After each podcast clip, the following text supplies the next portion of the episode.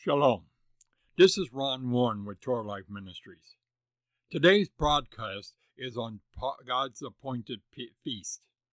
And today we're going to be covering the feast of Yom Kippur, which is also known as the Day of Atonement, as recorded in Leviticus chapter 16 and 23. Leviticus 16 connects three spheres of holiness.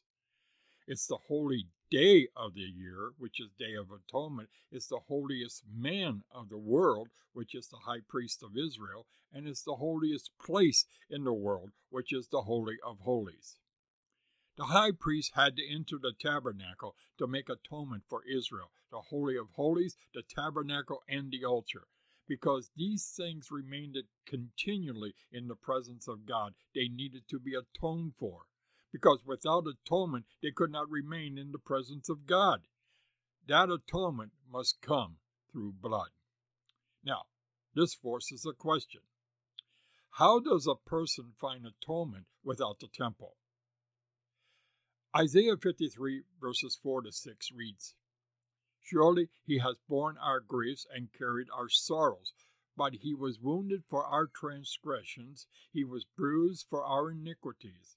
The chastisement of our peace was upon him, and with his stripes we are healed. All we, like sheep, have gone astray.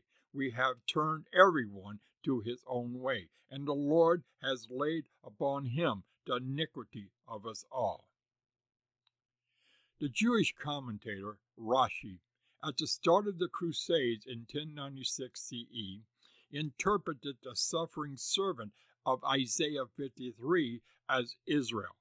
However, before the idea of the birth of Rashi even existed in the mind of his great-great-grandmother, the ancient sages taught that Isaiah 53 applied to the Messiah.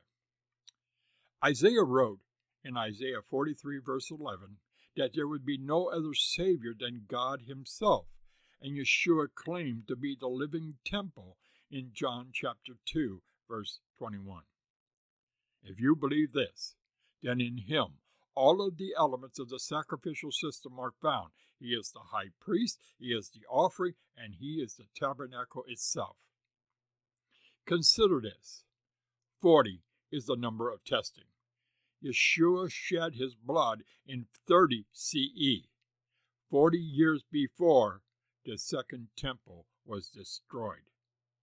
Now, this can be proven by the Jewish people's own writings, the Mishnah of the Talmud, and here's how. On Yom Kippur, two lots were picked to determine the functions of the two sacrifices, for the Lord and for Hazazel. It was considered a good omen if the lot that marked for the Lord was picked by the high priest in the right hand, the hand of service. And this was done from the time of Moses until the last 40 years prior to the destruction of the temple. From that point on, according to the Talmud in Yoma 39a, every year for the last 40 years it was picked in the left hand. Another point.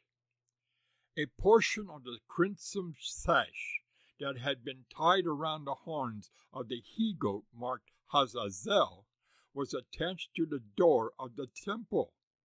Now the sash would turn from red to white when the he-goat was 10 miles into the wilderness or met its end.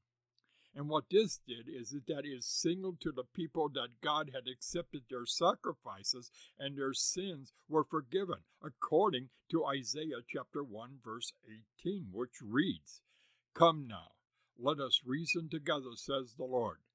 Though your sins be as scarlet, they shall be white as snow, and though they be red like crimson, they shall be as wool."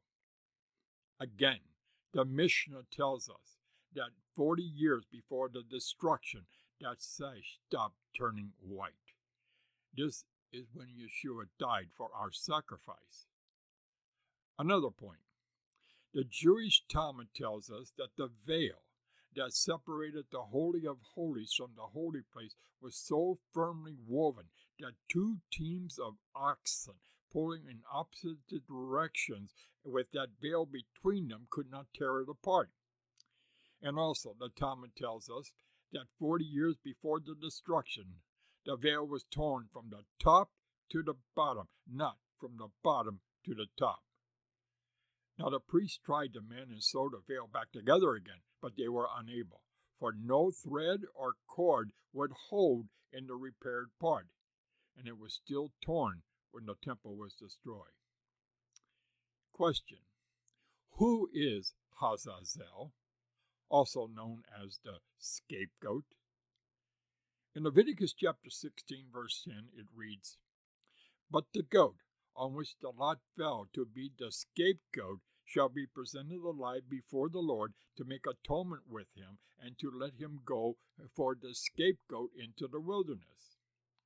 The word scapegoat is only mentioned in one chapter in the entire Bible, Leviticus chapter 16. And many Bible teachers without biblical precedent teach that Yeshua was the scapegoat. But consider this. If in Israel today, if you called an Israelite, a Saba, by the name of Hazazel, you had better be prepared to duck. You had just called him the devil. And here's why. Jude was the half-brother of Yeshua.